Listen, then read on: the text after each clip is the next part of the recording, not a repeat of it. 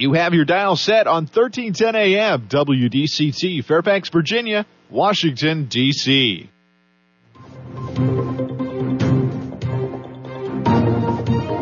워싱턴과 미국, 그리고 세계의 흐름을 짚어보는 라디오 워싱턴의 시사 토크쇼.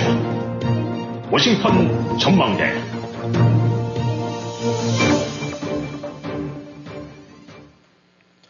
청취자 여러분 안녕하셨습니까? 봄이 오면 자연스럽게 봄 기운을 느끼게 됩니다. 그리고 봄은 새로운 시작을 암시하는 계절이기도 하죠.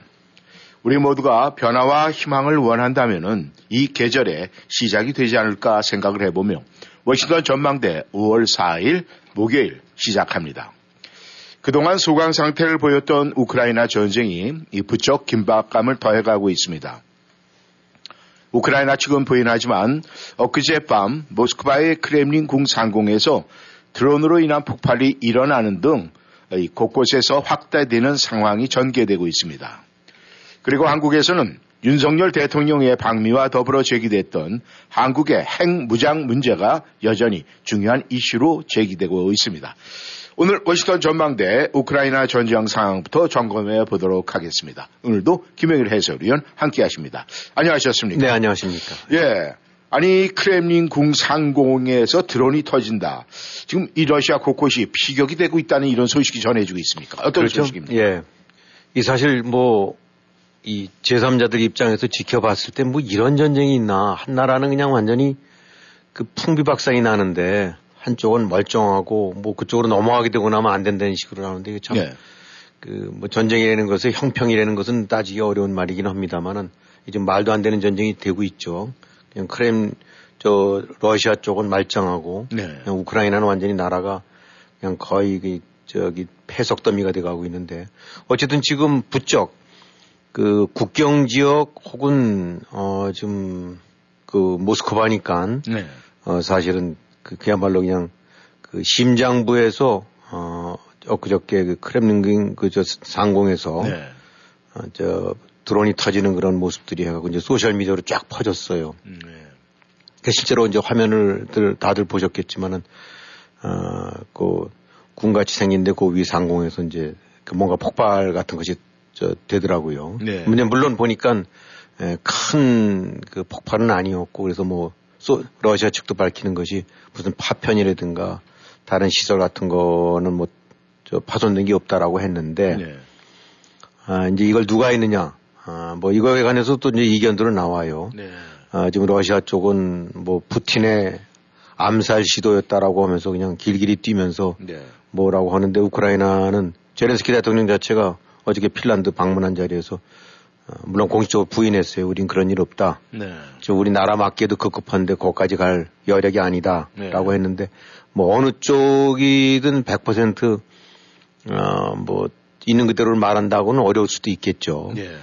어, 그래서 이제 젤렌스키 쪽에서는 지금 러시아가 이걸 갖고 장난을 치려고 한다. 뭔가 명분을 만들려고 하고 네.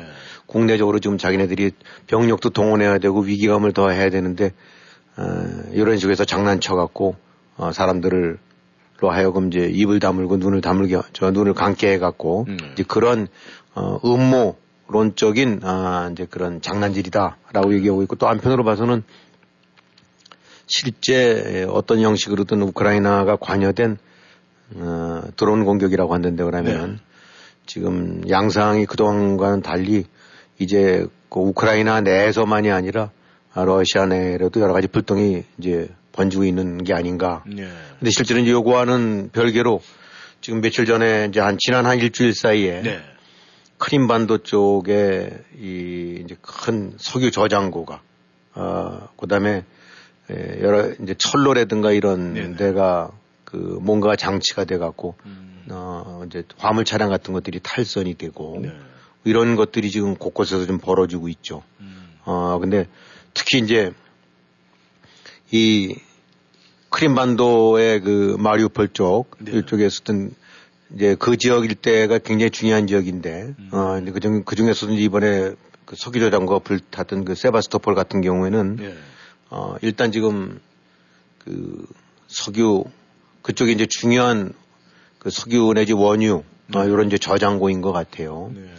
아, 이제 실제로 면적은 뭐한 1000평방미터 정도가 이제 탔는, 저, 이제 부서졌는데 네. 여기에 이렇게 위성 사진들 나온 거 보게 되니까 어, 20만 리터짜리 이제 그 둥그런 둥그런 왜 저기 우리 지나다 보기 저장고요. 나면 예, 저장고들 예, 예. 아시죠? 예. 그 20만 리터짜리가 6개가 있고 10만 리터짜리가 어, 한 18개 정도쯤 있는 것 같아요. 예. 어, 근데 이제 거기에 드론 공격을 받아갖고 10만 리터짜리 저장고가 16개. 예. 그러니까 한 160만 리터 정도가 음. 이제 불타버린 것 같아요. 예. 그럼 이게 160만 리터가 어느 정도냐고 어, 감이 안 잡히는데 에, 소련제 T-72 전차라는 것을 가동을 내려면 아마 이제 거기다 가솔린 같은 거를 예, 예. 많이 집어넣겠죠. 예. 그거를 한 1330대 정도를 채울 수 있는 양이라니까 음. 어, 이 엄청난 양이 되겠죠. 예. 어, 그래서 지금 이제 특히 이 이제 우크라이나 반격을 앞두고 여러 가지 물자라든가 전열 재정비하는 상태에서 예. 이런 식의 이제 큰 손실 같은 경우는 더군다나 이제 크림반도에 바로 이제 목전에 코앞에 그 있는 거니까 예, 예. 음. 예, 이제 거기 이제 흑해함대의 일종의 이제 기양 같은 이제 그런 역할도 하는데요. 그러니까 아주 그 러시아 입장으로 봐서는 주요 요지의 아, 이런 시설이 이제 공격받은 거고 이거는 실제로 우크라이나가 우리가 드론으로 했다라고 시인하고 저 밝힌 거고 그러니까 그래서 열차 공격 요거 말고도 또 이제 서부 쪽에서도 비슷한 형태로 이제 석유 저장 시설을 파괴하고 예. 이제 크렘린까지 갔는데 이것이 아 우크라이나 쪽은 부인을 하지만은 만약에 그런 거라고 한다면은 예. 어, 관여된 거라고 한다면 그러면 일단 러시아 입장으로 봐서도 국경지대 아 그다음에 크림반도 같은 핵심 지역 네. 나아가서 이제 크렘린도 안심할 수 없는 음. 이제 이런 상태가 되는 거는 어 이건 적지 않은 심적 부담이 되겠죠. 네. 그리고 지금 나오고 있는 얘기들로는 어 일단 우크라이나가 대반격하기에 앞서서 예. 곳곳에서 이제 이런 사보타주 그러니까 특공대들을 보내갖고 음. 어, 뭐 실제로 이제 러시아 측에서 흘러나오는 거 보게 되고 나면 많은 러시아 아니 우크라이나 특공대들이 네. 어, 어떤 형식으로든 러시아 국내에 잠입을 해갖고 음. 뭐 포약 설치해 놓을 수도 있고 네. 거기서 드론 조립해서 띄울 수도 있고 음. 근데 재미있는 거는 지금 그 이번에 드론 이 석유 보급 기지를 공격한 드론이 중국제 드론이래요. 음. 중국제 커머셜 그러니까 상용 드론이라니까 뭐 예, 예. 구하기가 쉬운가 봐요. 네. 아, 그러니까 어, 아주 그것도 좋은 모습이죠. 중국제로 해갖고 러시아를 음. 어, 거덜내게 한다는 거는 모양 좋은 건데, 음. 어, 그래서 이제 실제로 그 드론은 어, 이렇게 이제 사진 같은 거로 해서 밝혀진 거 보게 되고 나면 중국제 드론을 구입을 해서 네. 어, 공격을 한 거다라고 이제 나오고 있어요. 그래서 어쨌든 간에 지금과까지는 우크라이나 내부에서만 그냥 지지고 볶고 항상 우크라이나만 터졌는데 네. 지금 전개되는 상황은 아, 우크라이나를 벗어나서 러시아 영토의 곳곳에 음. 이런 유형무형의 압력들 뭐 네. 그 지금 열차 탈선 같은 경우도 지금 원인들을 조사하고는 있습니다만은 거기에 뭐 이제 목재라든가 이런, 이런 이제 것들을 실은 거기 때문에 실제로 음. 탄약 같은 건 아니었나 본데 네네. 어쨌든 뭐 곳곳에서 어, 이런저런 그 불이 나고 탈선이 되고 폭발이 나고 음. 뭐 이렇게 되고 나면 불안해지겠죠. 네. 어, 그래서 이런 부분들이 일련의 대반격을 앞둔 그 적정 혼란 유도 음. 뭐 이런 일환이 아닌가. 아, 그래서 이와 관련해서 이제 뭐 러시아 쪽은 이제 발칵해 갖고 음. 음, 뭐 이번에 키우도 그냥 보복 공격도 한 것 같고 네. 또 지금 보니까 러시아 쪽에서는 이건 미군이 배후, 미국이 배후했다라고 해서 또 이제 이리저리 그 에스컬레이팅을 시키는 것 같은데 음. 전체로 진행되는 거는 어, 굉장히 그 좀 지금까지 잠잠했던 것과는 달리 소용돌이가 일고 있는 것 같아요. 네. 아, 여러 가지 이런 상황이 전개되고 있는데도 불구하고 이 젤렌스키 대통령은 그렇게 얘기를 했어요. 우리는 우리 영토 안에서만 전쟁을 한다. 뭐 결국 이야기는 우리는 공격보다는 수비에 치중을 하겠다 이런 아, 여론을 피는 것 같은데 그런데도 불구하고 지금 이 전쟁 전문가들은 이 우크라이나 대반격 시작할 것이다. 이렇게 얘기를 하는데 정말로 만약에 우트라, 아, 우크라이나가 대반격이 시행이 되면서 이 러시아의 본토 공격이라든가 이런 가능성도 비춰지고 있습니까? 본토라고까지는 물론 당연히 아니겠죠. 네. 일단은 지금 점령 지역의 동부 지역, 남부 지역 같은 경우는 밀어내는 것이 이제 음. 우크라이나군의 최고 목표고 네. 최종 목표는 2014년에 이제 뺏겼던 크림반도까지 음. 수복하는 거지. 뭐 어, 러시아로 밀고 들어갈 수 있는 입장은 전혀 아니고. 네. 음, 그래서 일단 지금 반격이 그래도 시행이 되는 쪽으로 에, 이제 흐- 흐름이 이렇게 보여지는 것 같은데 네. 지금 뭐 한 4만여 명 정도의 이제 강습 여단 음. 아, 그래서 이제 기갑 여단을 중심으로 해서 구성을 맞춰갖고 다 외부에서 훈련도 오고 장비도 정비시킨 네. 그래서 아주 그냥 싱싱하고 그 막강한 이제 강습 여단을 결성해 갖고 뭐 이제 조만간 착수한다는 얘기도 나오고 있고 음. 우크라이나 국방장관 같은 경우 헌다 이제는 아, 음. 아, 이것저것 따지지 않고 갈 거다라고 네. 얘기도 하고 있고 단지 정말 언제냐 음. 하는 거는 틀림이 없는 것 같은데 언제 어디서냐라는 그것만 남은 것 같아요. 음. 근데 이제 이 모든 게 보면 말이죠. 이 전쟁이라는 것은 이 군인들이 뭐 직접적으로 이제 전면전을 하는 건데 이 전의가 굉장히 중요한데 우크라이나 쪽에서는 이 전의가 굉장히 상승되는 것 같고 이 러시아 쪽에서는 뭐 여러 가지 들리는 얘기가 이 뭐 징집하는데 여러 가지 문제도 있고 하여간 여러 가지 문제가 많이 제기가 되고 있는데 이제 가장 중요한 거는 세계의 여론이 세계의 눈이 그 시기와 지역이 이제 가장 궁금할 겁니다. 그렇겠죠. 예. 그렇다면 지금 김 의원님께서는 그 시기와 그 지역 정도는 어떻게 이렇게 나름대로 생각을 하십니까? 지금 이제 하여튼 나오고 있는 보도들 보게 되고 나면 일단 시기는 이제 러시아의 전승절이 5월 9일이래요. 오늘이 네. 오늘이 지금 4일이죠. 예, 예. 그러니까 이제 한 일주일이 안 남았는데 이게 네. 이제 2차 대전 때 그 나치를 이제 패퇴시킨 그걸 기념해서 네. 한 거기 때문에 이제까지 이제 전승절을 은 모스크바는 물론이고 이제 러시아의 주요 도시마다 다 그 전승절 기념 행사를 갖고 네. 어, 여기서 뭐 열병도 오고 퍼레이드도 오고 음. 이제 다 어, 이제 그래 왔었었는데 지금 나오고 있는 얘기로는 우크라이나가 역으로 해갖고 이 전승절에 찬물을 끼얹기 위해서 네. 5월 9일쯤을 잡고 있는 게 아닌가. 음. 이 전승절 때 그냥 완전히 어, 파토를 내면서 네. 어, 이, 이 더욱더 그 이제 어떤 그 반격 효과를 높이려고 하는 음. 이런 얘기들이 그 많이 나돌고 있어요. 그래서 시기적으로도 프리고진도 그랬지만은 5월 1, 2일쯤이면 비가 다 끝이고 네. 한 일주일쯤 지나면 이제 땅이 다 굳고 그렇게 되면 이제 기갑병력들이 본격적으로 움직일 거다. 음. 뭐 이런 식의 얘기를 했던 것도 비슷했는데 그래서 일단 다음 주 중에 전승절을 전후해서 혹은 전승절 날 정도쯤을 해갖고 어, 대대적인 반격이 시작될 건지 음. 물론 어떻게 보게 되고 나면 또 이 시기나 이런 것도 굉장히 중요한데 예고된 공격이라는 것이 조금 납득은 안 갈 수가 있어요. 네. 음, 그냥 기습적으로 오- 오게 마련인데 하지만 어, 이리저리 마냥 밀어줄 수도 없는 거고 대략 지금 나오고 있는 얘기는 시기는 이 전승절을 전후한 때 음. 아무리 늦어도 아, 5월 중에는 뭔가 움직임이 있을 거다라는 얘기 나오니까 네. 아, 이러저러 뭐 병력 병력도 그렇지만 이제 장비나 탄약 보급 때문에 우크라이나가 늦춰왔던 부분들이 어, 마냥 늦출 수는 없는 상황인 것 같고 네. 요 정도쯤 시기로 잡고 있는 것 같고 네. 어, 이제 장소 같은 경우는 계속 이제 그거는 어, 러시아 입장에서도 어, 굉장히 큰 관심사죠. 네. 이게 어디로 밀고 들어올 거냐. 음. 어차피 아, 지금 러시아 입장에서는 본토가 아니고 지금 출장 나와 있는 나라란 말입니다. 그렇죠. 그러니까 이제 파병돼 있는 데이기 때문에 아, 충분한 병력이라든지 장비가 가 있지 않아요. 음. 아, 특히 크림반도 같은 경우는 굉장히 그 방어 체계가 그래 갖고 음. 뭐 기껏 해봐야 탱크 저지선 정도지 거기 많은 병력을 배치할 입장이 아니라고 하더라고요. 네. 그러니까 러시아로서는 어, 이 점령은 해놨지만은 곳곳에서 이렇게 완벽한 구축 방어망이 구축이 안 된 상태이기 때문에 음.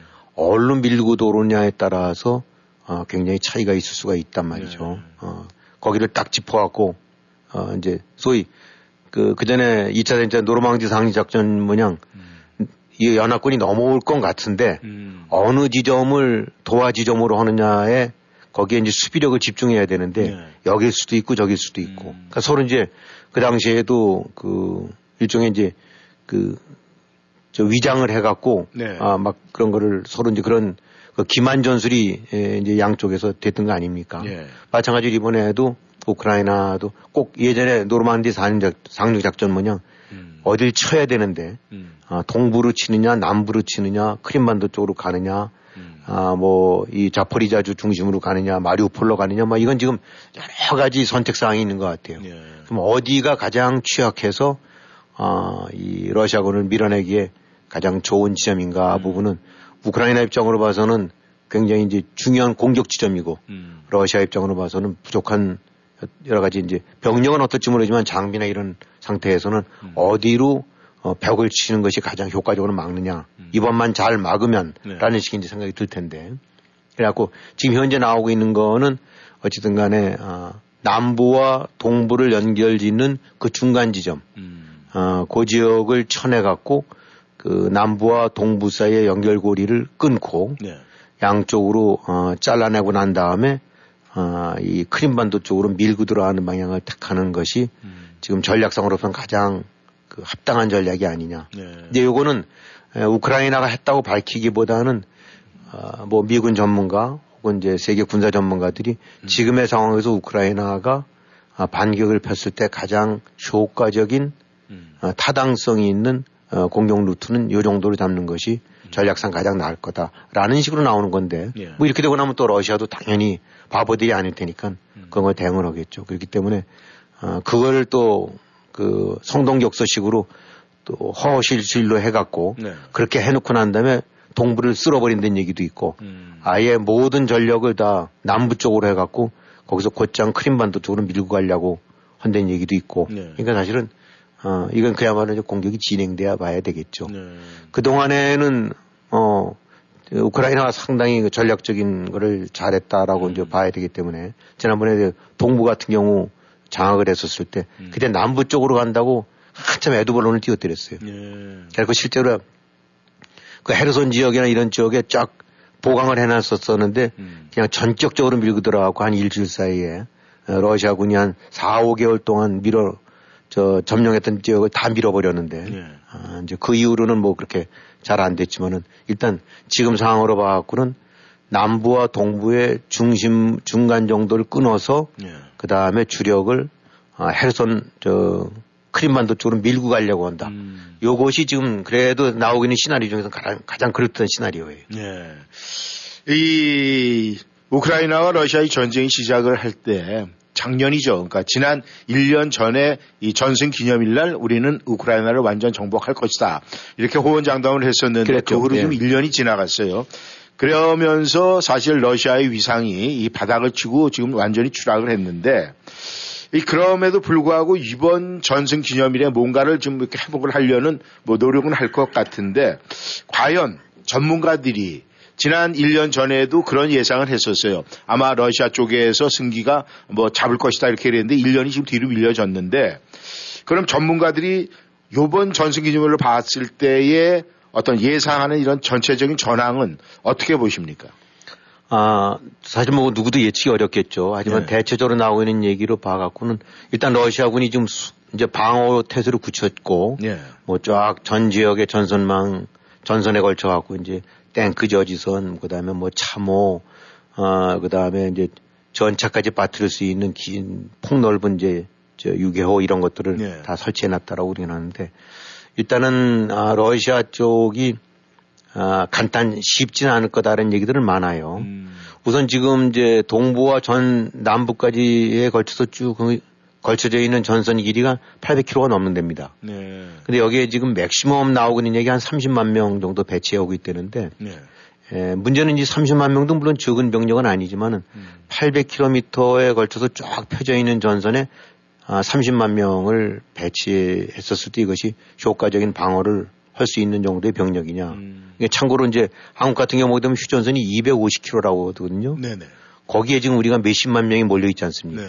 그러니까 이제 800km에 30만 명이라는 것이 많아도 되지만 어떻게 보게 되고 나면 굉장히 엷은 띠로 둘른 음. 거기 때문에 음. 어디든지 푹 찌르면 네. 아, 그냥 구멍이 뚫릴 수가 있다. 네. 어, 그 다음에 이제 무엇보다도 말은 30만이라고 하는데 지금 나오고 있는 얘기는 어, 강제 징집된 사람들 2주일 뭐, 어, 정도 총 좀 쏘고 한, 저, 저 실탄 한 100발 정도 좀 주고 난 다음에 밀어낸다라고 하는 이런 식이니까. 뭐 이런 병력이라면 사실은 500명, 1000명이 별 의미가 없는 거거든요. 어, 근데 이제 상대적으로 우크라이나 쪽들 같은 경우는 훨씬 정예화된 병력이기 때문에 네. 뭐 우크라이나도 지금 한 25만 명에서 30만 명 정도 동원원되니까 음. 머릿수는 비슷할지 모르겠지만 질적으로는 좀 차이가 있는 것 같고 네. 그다음에 지금 러시아가 안고 있는 그 보급 부족, 무기 부족, 음. 그다음에 이 지휘 체계 혼란, 병력 그 어떤 질 같은 경우가 많이 떨어진다는 얘기죠. 음. 어, 그래갖고 이미 러시아의 뭐 용병이라는 건 다 알려져 있는 얘기입니다만 참 저도 이해가 안 가는 것이 어, 뭐 어느 보도 봤더니 지금 러시아에서 그 전선에 투입돼서 활동하고 있는 내지 활동을 준비하고 있는 용병 부대가 34개가 된답니다. 네. 근데 이 용병이라는 것이 우리 개념으로는 안 맞는데 음. 어, 짜오지간 국가 공기업 혹은 뭐 이런 데서 어, 이른바 그 사병 키우듯이 네. 에, 그건 한국으로 친다는데 그러면 뭐 현대 현대전공 사병, 네. 어, 그 다음에 한국자동차 사병, 네. 어, 뭐 이런, 이런, 이런, 이런 식이겠죠. 네. 삼성 사병. 음. 그 다음에 심지어는 종교단체도 있대요. 아, 그렇습니까? 예, 그러니까 네. 종교단체 같은 경우도 굉장히 큰 음. 돈이 꾸리니까. 그러니까 무슨 캐톨릭 군단 뭐 이런 게 있을 수도 있겠죠. 네. 거기에 그 다음에 마이너리티 소수 민족들도 관여된. 음. 그래갖고 그, 저기 개통표를 보게, 보게 되니까 어, 러시아 국방부에서 보통 하게 되고 나면 어, 대통령, 그 다음에 이 저 총참모장 내지 그 다음에 합참이 네. 이제 지휘체가 되고 그 밑으로 이제 쭉쭉쭉쭉 수직으로 연결되는 거 아닙니까? 네.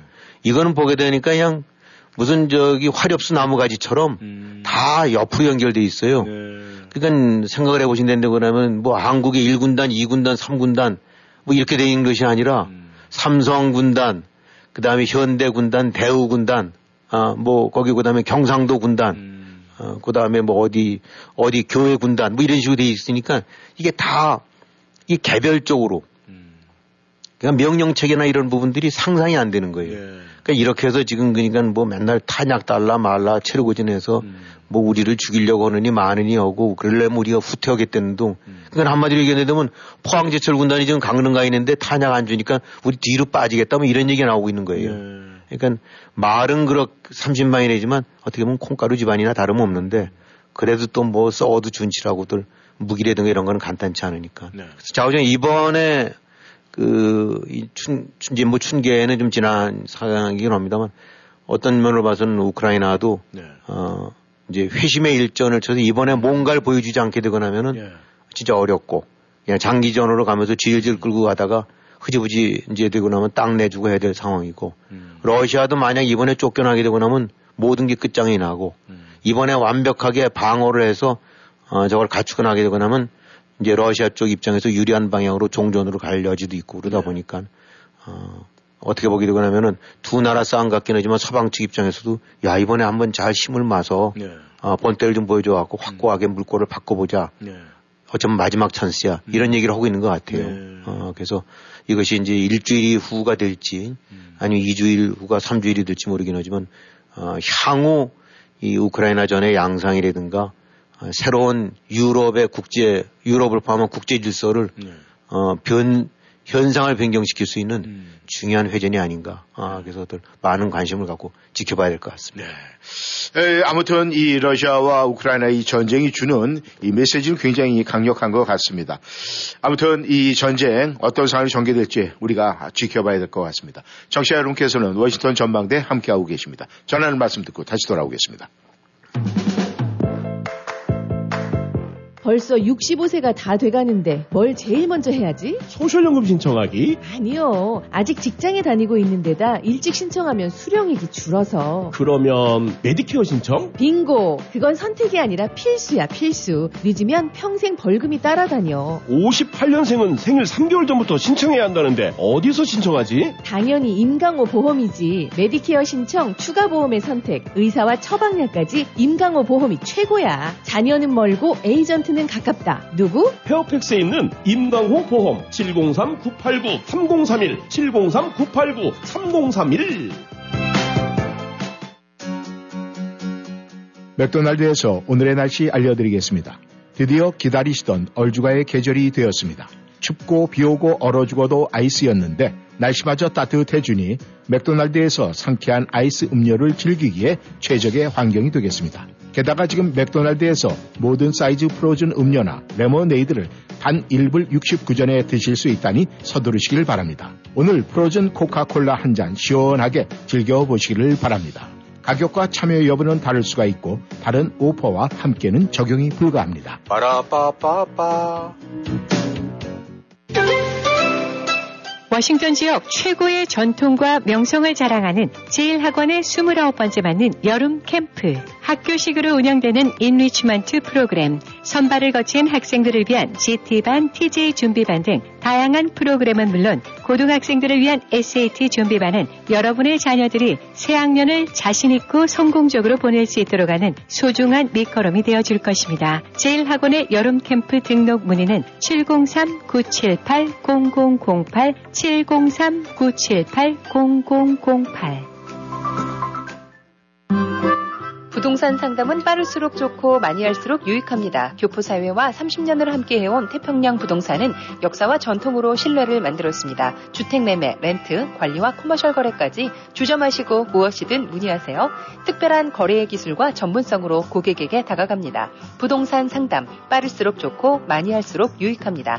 703-266-3828 부동산 관련 무엇이든 물어보세요. 703-266-3828 태평양 부동산 팬데믹으로 힘든 지금 비즈니스 오너를 위한 정부 tax credit 놓치지 마세요. 비즈니스 오너 누구라도 신청 가능한 ERC, loan이 아닌 정부 tax credit입니다. PPP 받아서도 신청 가능한가요? COVID 동안 매출이 올라서도 신청 가능한가요? 어떤 업종이라도 신청 가능한가요? 네, 가능합니다. 지금 전화하셔서 ERC 전문가에게 문의하세요. 714-714-7942, 714-714-친구42.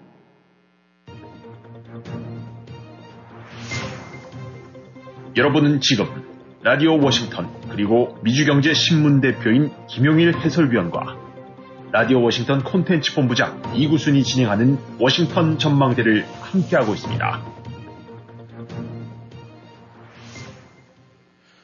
전하는 말씀 듣고 다시 돌아왔습니다. 청취자 여러분께서는 워싱턴 전망대 함께하고 계십니다.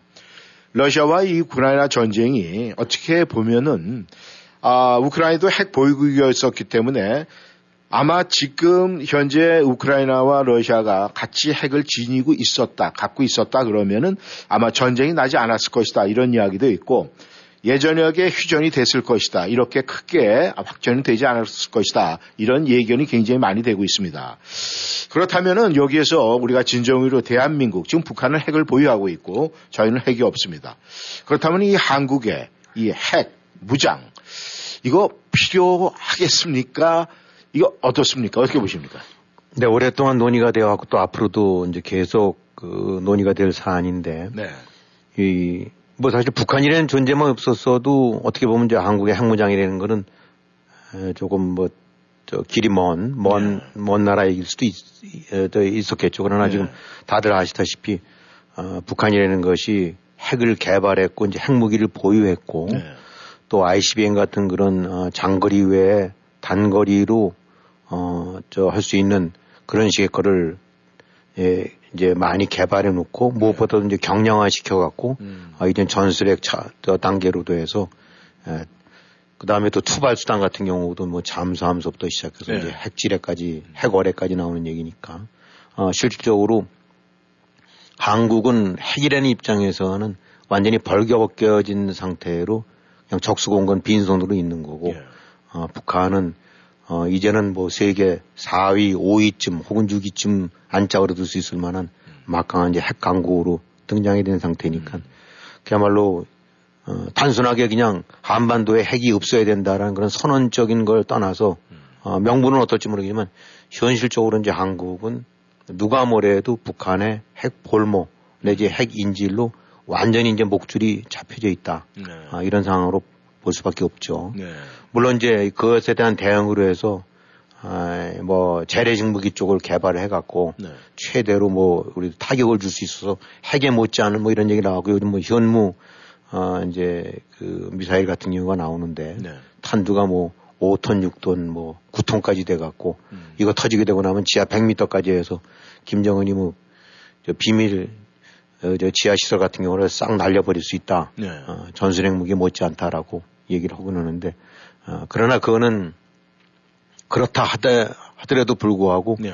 어, 전술핵이 될지 이런 정도쯤에 핵무기 가질 수 있는 위력 이런 거는 음. 비교가 안 되는 거죠. 그러니까 그렇죠. 재래식 무기로서 어, 핵을 저지한다는 거는 사실상 음. 어, 그는 의미가 별로 없는 얘기 네. 어, 이런 식이기 때문에 지금의 현실로 봐서는 어, 한국은 이제 완전히 핵에 관해서만큼은 그야말로 두 손 두 발이 다 잘려버린 음. 무 뒤로 묶여버린 네. 상태에서 이제 완전히 그 도마 위에 놓여져 있는 상태라고 봐야 되겠고 네. 이제 이런 과정에서 과거부터 이제 박정희 전 대통령 같은 경우로 해서 이제 70년대 네. 핵 개발 의지가 있었고 그런 어 실제로 움직임도 있었대랬고 그렇죠. 또 그로 인해서 뭐 어떤 12.6이 났던 얘기도 있고 음모론도 있긴 하지만은 어 그런 류의 노력이 이제 무산이 됐었다가 네. 어 이제 진보 정권 특히 이제 문재인 정권 들어서면서 이 핵이라는 위험이나 이기보다는 오히려 거꾸로 김정은이 나팔수 같은 노릇을 해가면서 어 김정은의 핵을 어 사실상 옹호 방어한 거나 다름없이 더 키워준 거나 다름없는 이적 행위를 한 그때 이제 결국은 더욱더 지금 어 상태가 악화돼 버린 상태고 그러다가 그게 이런 과정 속에서 이제 핵무장 얘기는 간혹씩 비쳤었지만 현실적으로라든가 아니면 정치권의 주체들이 언급을 안 한 상태로 그냥 학자나 관변 쪽에서만 나왔던 얘기였다가 이제 윤석열 대통령이 아, 이 정부가 출범을 하면서 아, 한국의 독자적인 핵무장 네.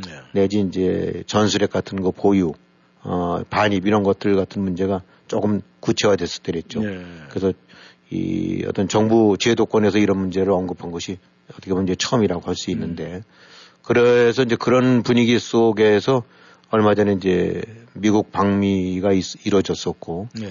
어, 그 과정 속에서 이제 이 문제를 논의하다가 어, 결국은 그동안에 해왔던 선에서 크게 에, 뭐 진전됐다기보다 약간의 진전이라고 할 수 있는 그런 실무 그룹 어, 이제 결성 내지 가동 이런 정도 선까지 가고 그다음에 뭐 핵 개발이라든가 혹은 또 전술핵 저 배치 이런 부분들 같은 경우는 없었던 얘기라든가 네. 어, 그, 그건 아닌 거로 이제 마무리되는 이제 그런 식으로 해서 어, 얘기가 이제 정정화된 거죠. 음. 어, 하긴 하지만 현실은 측면으로 봤었을 때 지금 북한의 핵 위협에서 그럼 벗어나냐는 전혀 아니고 네. 그렇다면은 어, 한국이 이제 차후로라도 이 상존하는 북한의 핵 위협에서 벗어나고 대응하기 위해서는 어떻게 해야 되느냐. 음. 어, 그러려면 결국은 다시 원점으로 돌아가고 핵을 갖든가 최소한 전술핵을 배치하든가 네. 어떤 형태든 한국도 대응할 수 있는 핵을 가질 수밖에 없다는 거는 그건 피할 수 없는 명제죠. 네. 단지 현실적으로 지금 눌려 있다 뿐이지. 네. 그렇다면 말이죠. 아, 대한민국이 자체 핵 무장을 한다. 자체로 뭐 핵을 개발하든 뭐 무장을 하든 그렇게 추진한다고 할 때, 할 때 기존의 이 여러 가지 뭐 지금 핵 보유국들의 뭐 어, 제기되는 문제라든가 뭐 여러 가지 얘기가 있을 것 같은데 이 예상되는 이 장애물도 굉장히 뭐 적지 않을 것 같은데 그렇죠. 예. 어떻게 보십니까? 근데 뭐 대, 대부분도 이제 짐작하시다시피 핵을 갖고 싶다라고 했었을 때 우선 국민 여론 같은 경우는 대략 한 6대 3 정도쯤으로 해갖고 네. 뭐 국민 여론이 다는 아니긴 하지만 다들 이제 핵 보유를 옹호하는 입장이에요. 아, 몇십 년 동안 쭉 해온 여론조사에 보게 되면 대략 한 65대 35 정도 꼴로 음. 이제 한국 같은 경우는 그랬는데 뭐 그거는 국민의 여론이고 현실적으로 이것이 이제 한국이 핵무장을 추진할 수 있는가. 네. 어, 과거에 이제 박정희 대통령 때 했다가 어, 그대로 그냥 압박을 받았고 네. 또 노무현 정권 때도 뭐 그것이 꼭 그런 의도라기보다는 그 핵을 생산할 수 있는 이제 프루토늄 같은 경우를 네. 뭐 0.2g인지 조금 실험적으로 만들어 봤다가 네. 그러니까 몰래 만든 거죠. 음. 그랬다 이제 그것이 드러나면서 그냥 아, 난리들을 쳐갖고 미국서부터 아예 이런 식으로 해서 음. 결국 이제 다 어, 그냥 없었던 일로 했는데 네. 그만큼 지금 이제 예상되는 장애물은 아, 결코 지금 미국이 그거를 그 억셉트를 안 할 거다라는 가장 큰 장애물은 지금 거꾸로 미국이죠. 네. 미국 입장에서는 뭐 여러 가지 이제 이유가 있긴 하겠지만 가장 대두될 수 있는 것이 어, 한국에 대한 핵 개발을 오케이 했다가는 뭐 일본 또 나가서 동북아 같은 데서는 대만 같은 경우도 당연히 뭐 음. 기술력이라든가 뭐 이런 것이 상황 처해 있는 상황이 거기도 능히 짐작이 가는 데니까 네. 그러니까 도미노식으로 그냥 한국, 일본, 대만 같은 경우가 모조리 핵을 가질 수 있는 핵이라는 것이 통제 장치에서 벗어나게 되고 나면 그 다음에 이제 서방권에 더 틀어질 수도 있고 네. 뭐 터키라든가 음. 뭐 이런 식으로 해서 또 약간의 중립성을 띈 나라들 인도네시아 이런 데 같은 경우도 네. 갖자고 할 수도 있고 음. 그러니까 어딘지 한번 물꼬를 잘못 막아놨다가는 아, 잘못 터놨다가는 이것이 어, 큰그 도미노 효과를 일으킬 수가 있으니까 이제 막는 거겠죠. 네. 그런 점에서 이제 좀 미국이 이제 막는다고 했을 때 결국은 아 가장 이제 그 예상하게 될 장애물은 어 과연 한국이 핵을 개발한다고 했을 때 무슨 일이 일어나느냐. 네. 그 우선 나올 수 있는 것이 이제 이른바 유엔 같은 데를 통한 제재가 나올 수 있겠죠. 음. 아, 핵을 개발하려고 한다면 핵 확산 그 금지 조약에서 탈퇴를 해야 되는데 NTP에서 어, 그걸 하게 되고 나면 지금 어떤 식의 상황이 벌어질 수 있냐면 북한이나 이란이 당하고 있는 것과 같은 형식의 제재가 이론적으로 가해질 수가 있다. 네. 지금 북한은 어찌됐든 간에 곳곳에 구멍은 있다 치더라도 꽁꽁 묶여 있거든요. 네. 이란도 마찬가지고. 네. 그러니까 아, 이런 식의 제재가 다 이제 됐었을 때 한국이 어, 견뎌낼 수가 있겠느냐. 음. 어, 물론 아, 이란이나 북한만큼 안 할 수도 있고 어떻게 보면 불가피한 것도 있고 또 한국이라는 동맹을 이렇게 그 완전히 코너로 몰다가는 마, 마땅치가 않, 저 바람직하지가 않으니까 적절하게 흉내만 내다가 아, 뭐 이런 식으로 할 수 있다는 그런 그런 희망적인 관측도 있긴 하지만 네. 현실적으로 어 이거를 버텨낼 만한 그런 식의 이제 주운 제재가 왔을 때도 버텨낼 수가 있느냐라고 봤을 때 한국 같은 경우는 지금 에너지 음. 어뭐 이런 데면 지금 한국이 그 이제 에너지를 저 이제 만들어내려면 이제 전기가 가장 큰 에너지 아니겠습니까? 이거 같은 경우는 지금 그 원전이 차지하고 있는 비중이 엄청나게 크거든요. 네. 음, 그러니까 원전에는 이제 그걸 하려고 그러면은 우라늄 원료를 저 써야 돼요. 프루토늄 같은 걸 해갖고 네.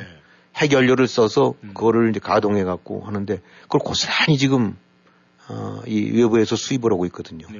그러니까, 그러니까 그 원전 같은 경우가 완전 가동 중단이 될 수 있는. 음. 그 다음에 지금 우리 알다시피 석유 같은 경우 고스란히 다 석유 저 수입해서 쓰는 거 아닙니까? 그렇죠. 그러니까 원전과 석유, 석, 뭐 석탄 어떨지 몰라도 네.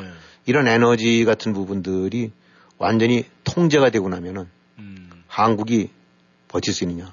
한국 뭐 천연가스도 없단 말입니다. 네. 그러니까 최소한도 전력 생산의 대략 한 3분의 1 정도가 원전이 한다고 본다면 원전 핵연료 음. 차단, 그 다음에 석유 완전 차단, 석탄 어, 아마 자체에서 할 수 있는 거 이렇게 에, 저 돌아갈 수 있는 건 어렵고 보나마나 이제 또 중국이라든가 네. 기타 뭐, 뭐 브라질일 수도 있고 인도네시아일 수도 있고 쓸 텐데 그 다음에 천연가스, 음. 그 다음에 지금 뭐 한국 쌀 남아돈다고는 하지만은 네.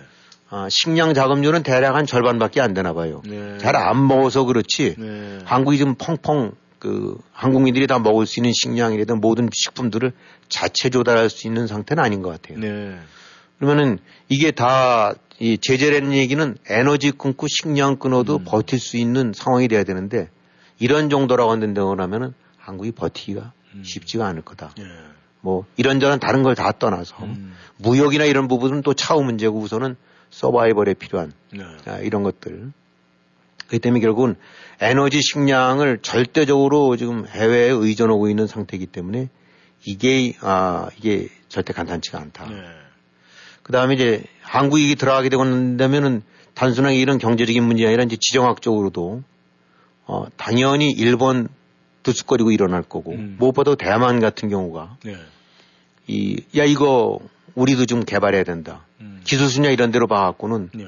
어, 별 문제가 없다고 치, 니까 그럼 거기 같은 경우 뛰었었을 때 이게 아, 동시에 이제 어떤 식으로 될 수 있느냐, 어떤 상황이. 그러니까 이제 기존의 핵 질서 같은 경우가 사실상 다 흔들릴 수 있는 음. 어, 이런 그야말로 소용돌이가 될 수 있는 상황에서 어, 이게 한국이 이거 이거를 감당 그 해내면서 버틸 네. 수 있느냐. 그다음에 이제 무엇보다 지금 한국은 북한의 위협에 핵도 핵뿐만 아니라 재래식 그 군사력의 위협을 당하고 있는데 예. 어, 이런 식으로 이제 미국 입장으로 봐서는 어, 자기네 통제를 벗어나서 임의로 행동한다고 했었을 때 어, 한국에 대한 방이나 이런 문제 음. 이런 부분에 관해서 얼마든지 위협을 협박을 가할 수가 있을 거다. 음. 야 그럼 니네 혼자 싸울 거야? 우리 다손 띄고 나면 니들이 감당할 수 있겠어? 네. 이런 이제 군사적인 안보 위협을 역시 독자적으로 해결해낼 수 있겠는가? 음. 아, 지금 무기 쪽으로 봐서는 어떻게 보면 맞대응할 수 있을지 몰라도 특히 이제 정보 자산, 이런 부분에서는 절대적으로 미국에 의존하고 있는 상황인데 예. 그런 데가 완전히 한대가 돼가면서 북한의 위협에 독자적으로 대처할 수 있겠는가? 예. 이것도 역시 장담이 안 된다. 음. 그러니까 아, 사실 당연히 핵무장을 했으면 하고 네. 핵을 가졌으면 하는 것이 바람이긴 하지만 현실적으로 미국이 틀고 어, 국제 이 지형이 어, 요동치면서 압박을 가해왔을 때 이거를 감당해내기가 한국이가 쉽지가 않을 거다. 예. 어, 무역은 뒷얘기고 우선 서바이벌 생존 자체, 네. 그다음에 안보 서바이벌 자체가 어, 독자적으로 저 감당해내기는 쉽지가 않으니까 결국은 핵무장이라는 거는 어, 미국의 용인 내지 음. 동조가 있기 전에는 사실상 현실성이 별로 없는 얘기가 아닌가. 예. 어, 이것이 이건 아주 뭐 그 참 불편하게 짝이 없는 거지만 냉정한 현실인 것 같아요. 예. 어, 그래서 여러 가지 시도는 오고 있었지만 결국은 북한이라는 아니요 미국이라는 그런 절대 변수가 이 문제 관해서 같이 협조를 하거나 공조해 주지 않고서는 음. 어, 사실상은 어, 쉽지가 않을 거다라고 예. 그렇게 봐야 되겠죠. 아, 그래도 말이죠. 우리가 이 기술과 능력을 갖고 있는데도 불구하고 뭐 미국이 용인을 안 하는 거하고 우리가 그런 기술도 능력도 안 돼 가지고 너희들은 기술 능력이 안 되니까 안 돼. 이런 거하고 봤을 때 이 국제적인 이해와 협력 관계는 분명한 차이가 분명히 있을 것 같은데 말이죠. 그렇다면 우리가 그래도 좀 이렇게 생각을 해봐야 될 것이 우리 대한민국의 이 핵 기술 수준 이것이 정말 아, 세계 많은 나라에서 인정을 하고 있고 능력과 기술을 인정을 하는지 아니면 뭐 아직까지 멀었다고 보는지 그걸 어떻게 어떻게 보십니까? 근데 이번에 이제 윤석열 대통령이 여기서는 뭐 제대로 저걸 못하고 나서 이제 보스턴에 가갖고 또 우리도 한마디 했죠. 뭐 1년이면 우리는 해낼 수 있다. 네. 어, 라고 얘기를 했는데 이제 흔히들 전문가들이 얘기하는 것이 한국 같은 경우는 1년 정도면 네. 빠르면 6개월인데 그건 뭐 좀 빠르다 하더라도 1년 정도면은 핵무기를 만들어낼 수 있는 그런 기술적인 측면에서는 어, 상당히 업그레이드 된 나라다라는 건다 음. 인정들 하고 있어요. 예. 그래서 그러면 이제 보통 핵무기 핵무기를 이제 개발을 해서 보유한다는 얘기는 이제 네. 몇, 몇, 몇 가지 구분으로 될 수 있는데 어, 우선 핵 연료, 핵무기용 연료를 만들어야 돼요. 음. 어, 그런 이제 기술이 여러 가지 기술이 있는데 핵무기용 그 핵물질을 만들 수 있는 그런 기술이 있는가? 네. 음, 그래서 이제 흔히 말하는 제철인데 음. 어, 이제 저기 저 원전 같은 데 쓰고 남은 그 연료를 다시 재처리해서 거기서 고농도의 음. 아, 이제 플루토늄을 뽑아내야 되는 거죠. 예. 그래서 이제 우선은 핵무기용 재료를 만들 수 있느냐. 음. 그 다음에 기폭장치라고 그래갖고 핵폭탄을 딱 그 의도한 대로 터트릴 수 있는 그런 기술이 있느냐. 네. 그러니까 핵, 그 재료는 있지만 음. 이걸 불 붙일 수 있는 기술이 없으면 안 되는 거예요. 네. 근데 이것이 뭐 이렇게 그야말로 성냥을 불 붙이는 것이 아니라 음. 그냥 고도의 기술이 집약이 돼 갖고 네. 딱그 이 정해진 대로 그 이제 그런 류의 폭발을 시킬 수 있는 그 기폭 장치 부분. 네. 그다음에 이제 또 하나 필요한 것이 이제 투발 수단 내지 운반 수단이라고 해 갖고 음. 핵무기가 있는데 이거를 뭐로 날르느냐. 네. 그래서 나오는 것이 무슨 이제 미사일, ICBM 같은 거로 예, 예. 대륙간 탄탄이 될 수도 있고 기타 이제 어이 전략 핵폭격기라는 식으로 해서 예, 예. 큰 폭격기에 실어 갖고 떨어뜨릴 수 있는 것도 있고 예. 그다음에 잠수함에서 쏠 수 있는 것도 있고 어 이제 지 이제 지상 발사대 혹은 지하 발사대에서 이제 투발 수단. 음. 그러니까 핵 연료 확보, 네. 그 다음에 기폭 장치, 음. 그 다음에 투발 수단. 네. 이걸 다 가져야만 비로소 핵을 만들 수 있는 능력이 있다, 아니다. 이런 걸 이제 평가, 평가할 수 있는 거죠. 네. 근데 지금 이제 핵연료 재처리 같은 경우는 지금 한국 같은 경우는 이제 월성에 있는 그런 원전 같은 데만 하더라도 이제 거기서 계속 그 원전 가동을 하면서 음. 이제 연료들을 태우고 난 것들을 갖고 있으니까 네. 이게 뭐 지금 한 2, 30톤 정도가 되나 봐요. 음. 이 정도쯤만 잘해서 플루토늄 처리를 한다 하더라도 대략 한 4천여 개쯤의 핵폭탄을 만들 수 있는 물질은 갖고 있는 것 같아요. 네. 그 다음에 이제 월성 원자로를 계속 가동시키게 되면 하면 매년 한 400개 정도 핵폭탄을 만들 수 있는 음. 어, 이 굉장히 고농도 네. 어, 무기급 플루토늄을 한 이제 연간 한 2,500kg 정도. 이게 보통 한 핵탄두 하나에 한 6kg 정도가 필요되니까 네. 하나 2천 몇백 킬로 오게 되고 나면 한 400여 개씩은 만들어낼 수 있는 네. 거죠. 근데 이, 이거는 그야말로 농도가 아주 95% 이상 되는 고농도기 때문에 네. 재처리 시설을 그러니까 물론 이러기 위해서는 이제 재처리 시설을 가동해야 되죠. 음. 그것이 없이는 이제 이렇게 고농도의 그걸 만들어낼 수가 없죠. 네. 이 과정 속에서 이제 대처 시설을 오려면 당연히 압박이 들어오겠죠. 음. 그러나 기술적으로는 어 한국은 사용 후 핵 연료가 지금 넘쳐나 있기 때문에 음. 어, 만들어내는 거는 그건 어, 맘만 먹게 되고 나면은 네. 어, 조금만 준비하면 이런 것들은 몇백 개씩은 음. 만들 수 있는 그런 걸 확보할 수가 있다. 예. 그다음에 이제 기폭 장치나 이런 부분 같은 경우는 뭐 이미 그는 한국의 수준이 굉장히 업, 저 업- 업그레이드 되어 있는 것 같아요. 네. 그래갖고 지금 개발돼서 오고 있는 각종 미사일 장, 장단거리 미사일 같은 경우 보게 되고 나면 뭐 굉장히 정밀하고 예. 어, 특히 이제 한국의 이 컴퓨터 이제 이렇게 하려면 이제 핵실험 같은 것이 필요한데 예. 한국의 이른바 이 컴퓨터 기술 수준 같은 경우는 뭐 세계 최고 수준이기 때문에 네. 아, 이런 부분들이 아, 실제로 실험 않고도 그냥 음. 그 어떤 시뮬레이션 갖고도 할 수 있을 만큼의 네. 굉장히 업그레이드된 음. 그 기술력을 갖고 있으니까 예. 기폭 장치를 만드는 것도 그거는 뭐 일은 아니다. 음. 그 다음에 이제 투발 수단 내지 운반 수단 쪽 이런 데서 보게 되고 나면 아까도 말씀드렸지만 현무 미사일 같은 경우 네. 어, 지금 한 사정거리가 한 500km쯤 되는 거에 어, 탄두가 5톤에서 심한 경우에는 9톤까지도 실른되는데 보통 핵탄두 같은 경우는 어, 길어봐야 아주 무거워봐야 1톤. 음. 그 다음에 더 경량화된 것 같은 경우는 뭐 한 500kg 이런 거 정도쯤으로 될 수 있거든요. 네. 그러니까 이제 9톤짜리를 싣고 한 500km를 달린다, 음. 날아갈 수 있다는데 그러면 이걸 한 1톤으로 만들게 되고 나면은 만 킬로는 잠깐이면 간다는 얘기죠. 네. 그러니까 만 킬로가 넘게 되고 나면 이거는 ICBM이니까 음. 세계 어디든지 갈 수 있는. 네.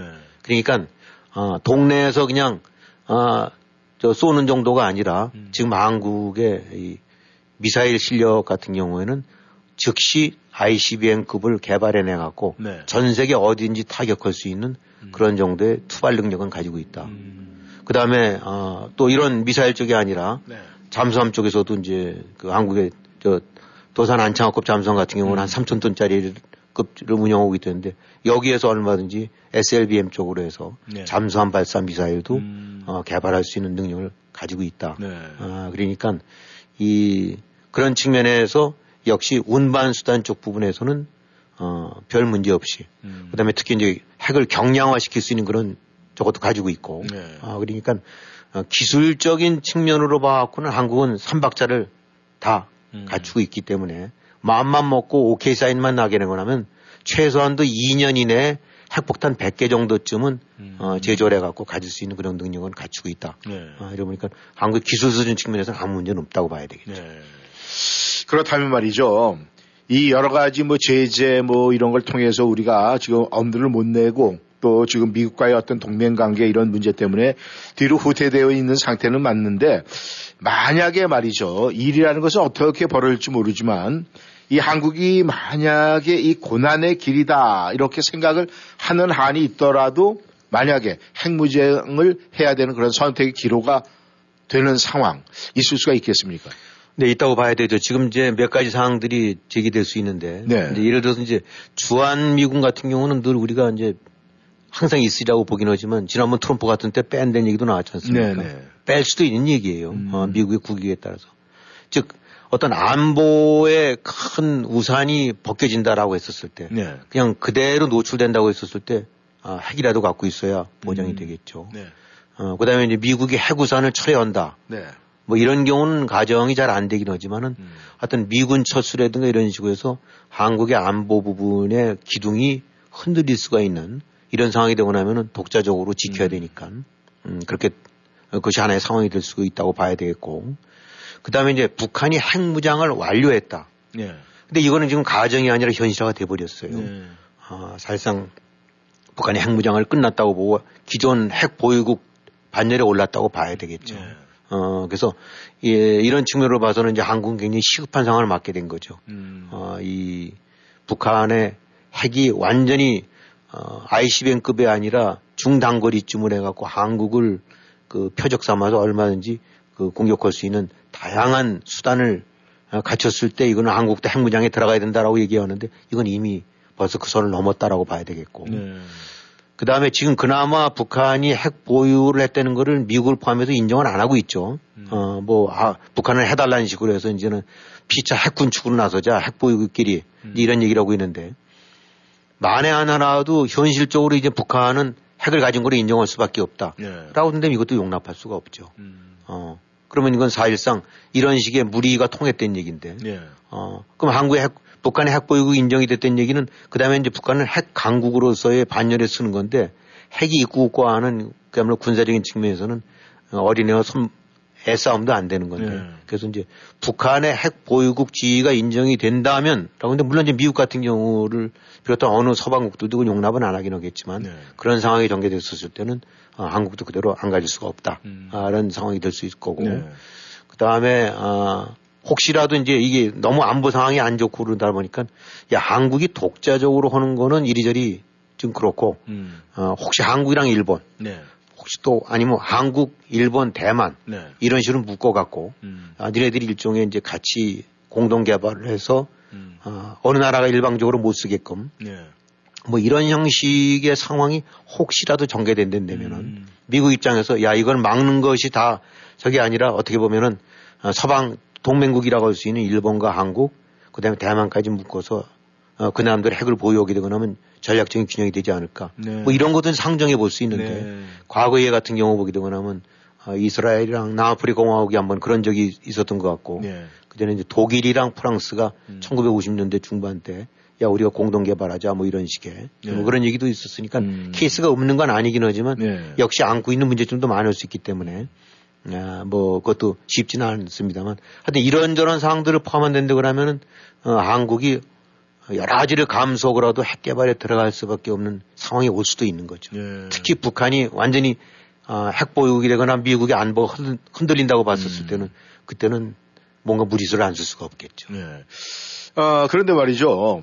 만약에 한국이, 한국이 이제 핵 무장을 한다.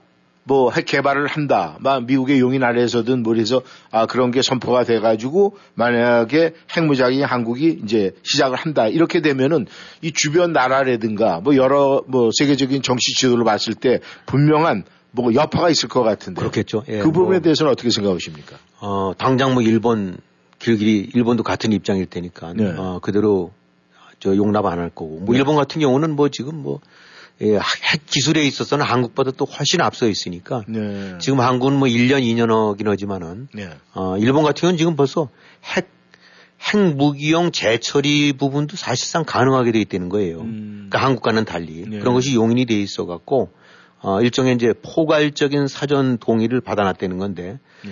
재처리 시설이라든가 플루토늄 전환 시설, 핵연료 제작 공장 등을 이미 두고 있고 네. 그것을 보관할 수 있는 그런 이제 음. 그 한국보다는 훨씬 그 이제 그 이- 유리한 그런 네. 위치를 저, 저 점하고 있는 거죠. 네. 그래갖고 현재 지금 플루토늄 보유량만 해도 40톤이 넘는다니까. 네.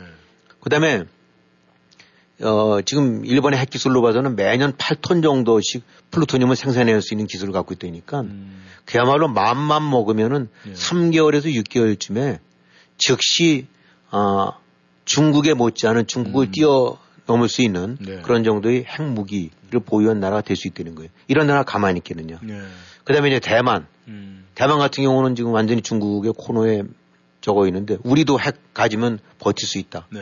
그러니까 이제 그야말로 동북아 전체가 아, 주요 국가들이 한국, 일본, 북한, 중국, 대만이 여섯 개 나라가 다 가질 수 있는 상황이 되는 음. 거죠. 근데 이런 부분들이 미국의 전략적인 이해관계와 맞아 떨어질 수 음. 있을지 아닐지 모르긴 하지만 이런 이유로 즉시 한국의 핵 개발은 그러니까 이거 서방 측의 유럽이나 이런 거는 조금 나중이나 치더라도 동북아 쪽은 완전 관련국들이 다 핵 개발을 어, 들어갈 수 있는 이제 그런 그 저 분위기로 전개가 될 수 있기 때문에 이게 간단치 않은 어, 역풍이 되겠죠. 네. 그렇다면은 말이죠.